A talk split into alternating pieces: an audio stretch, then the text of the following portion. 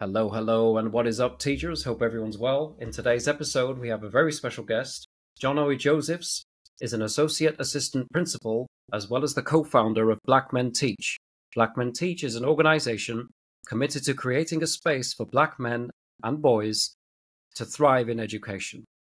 And in today's episode, Johnoi is going to give us five tips for BAME representation in the curriculum.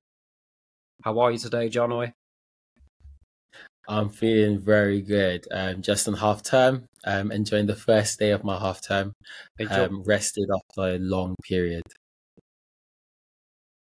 First day of half term.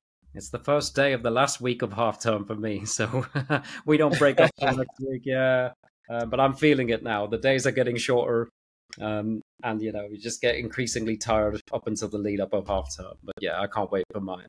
But you're lucky. You're lucky. Almost at the end. Yeah, so, what is your first tip for us today? So, my first tip um, for BAME representation in the curriculum first comes from shifting that word BAME and change the verbiage to actual global majority. So, this whole idea that representation or um, marginal groups um, within um, Eurocentric uh, curriculum is actually considered to be um, the global majority outside of this context. So first, getting and understanding the correct um, verbiage.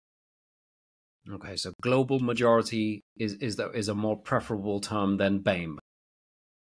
Because yes, if we're talking absolutely. about the, if we're talking about the the wide world, so to speak, then what we currently refer to as BAME is actually the global majority. Uh, have I understood that correctly? Exactly. Yeah. Okay. Yeah, Brilliant. you have. Yeah. Okay. Um, and what is your second tip for us today? My second tip is that there needs to be a responsiveness to the demography of a school um, and more so the world. So taking note of the students who are in, in that school and ensuring that whatever the curriculum is, it, the students are going to be able to see themselves within the curriculum. Okay, so whatever whatever the the demographic of your curriculum, make sure of excuse me of your students make sure that is reflected in your curriculum. Would you be able to give us an Absolutely. example? Would you be able to give us an example so, of something? Regarding, um, let's say, for example, your school um, consists of 82% um, students from um, from Muslim backgrounds, for yeah. example. Mm-hmm. Um, that will be an example of them uh, making sure that whatever we're studying in, in, terms of RE, so I teach religious studies. So ensuring yeah. that, for example, the board that we do our exam board with uh, for GCSE can consider Islam. So they can really connect with that. That's one of the ways I'd say to make sure that the curriculum is meeting the needs of the students in, that's in front of you. Yeah. Yeah, absolutely. Because you're more likely to see yourself as part of society if you see yourself in that society if you see a, if you see the contributing members of that of that group you know so absolutely that uh, that has to be they have to identify with the curriculum i couldn't agree more um, and what is yeah. your third tip for us today so now it gets a bit practical the third tip mm-hmm. is about deciding what is the long term versus the short term goals or gains okay. and what i mean by that is at key stage three you definitely have free reign um, to be as adventurous with the curriculum. Absolutely. However, yeah, I can say that just to interject as a science teacher, that is the time when you do uh, all the exciting practicals, all of that kind of stuff, which which enthuses the kids. Absolutely, Key Stage yeah. Three is the free reign. Yes, I can confirm that. Not that there was any need to, of course. Sorry. Yeah, and um, and then at Key Stage Four, you obviously need to connect it with um, the GCSE exam board that you're mm-hmm. doing and um, specifics of that.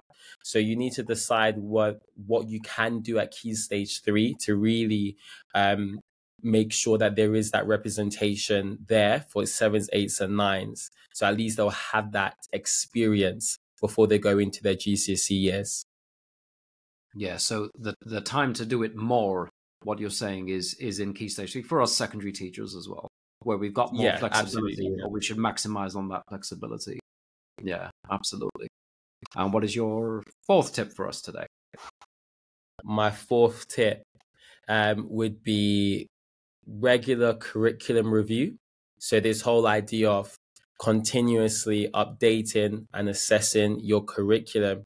Um, so, again, it's, it's being very responsive. And so that could potentially mean changing schemes of work, for example.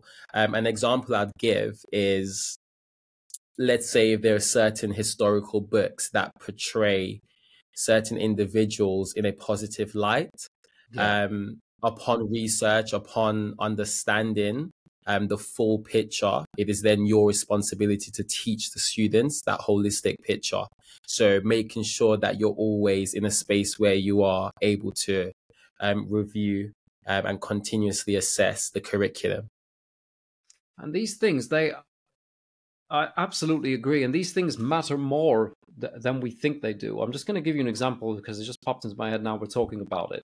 I remember when I was at school, and the 90s was something else because obviously I've got I've got a good few years on you. um, but the 90s were, were, were, different. 80s were even worse. Um, I remember because this is when they started doing a bit more inclusion, right? That that kind of started in the 90s, and they're doing it more now. Um, so I remember there was an exam question, and they they picked two Asian sounding names. Okay, I, I can't remember if it was Muslim names or whatever. They were not Anglo-Saxon names. Um, and they were long names. And I remember the teacher saying, oh, why can't they just call them Bob and Sam? You know? Yeah. It's like, why using these, as if he was against using these long names, you know? And I remember thinking, that's why you almost always, if you're a minority then at least, um, you always felt this, this feeling of being othered, you know? Now we call it othering, right? That At yeah. that time, it wasn't othering. It was normal at that time. Not that it was okay, of course, but you know that that you always felt different because of these because of things like that you know it's like why are the why can't you use those names what's wrong with those names you know yeah and i think it's very important and i think what, what people like yourself are, are doing yeah sorry yeah no i i absolutely agree and i i think it's more so a case of as times have changed laws have changed you you definitely need to be very much um, politically correct in some mm. phrases that's used. Yeah, no, completely. Um, and what is your fifth and final tip for us today?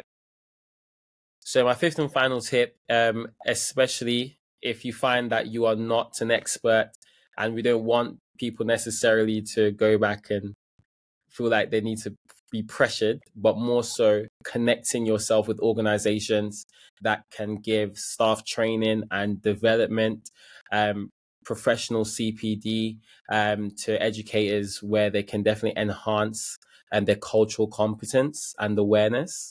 Um, that is important. Yeah, I and I think the the other thing is in relation to this, it's like because teachers were always strapped for time. You know what I mean? And I think with something like this, what I definitely say is just because you can't do everything, it doesn't mean you don't do anything. Yeah. As long as they did something, you know, just to push that forward. Because if everybody did a little bit, then hopefully everything should be a lot better for generations to come. Yeah, absolutely. Yeah. It, it is. It is your responsibility to ensure that you are a becoming culturally aware as time changes. Yeah, absolutely. Thank you so much, Jono. It's been a pleasure. I'm going to put all your details in the bio. You need to give Jono a follow, guys. He's he's a cool guy for one, and and everything you do is, is absolutely amazing. All right, thank you so much.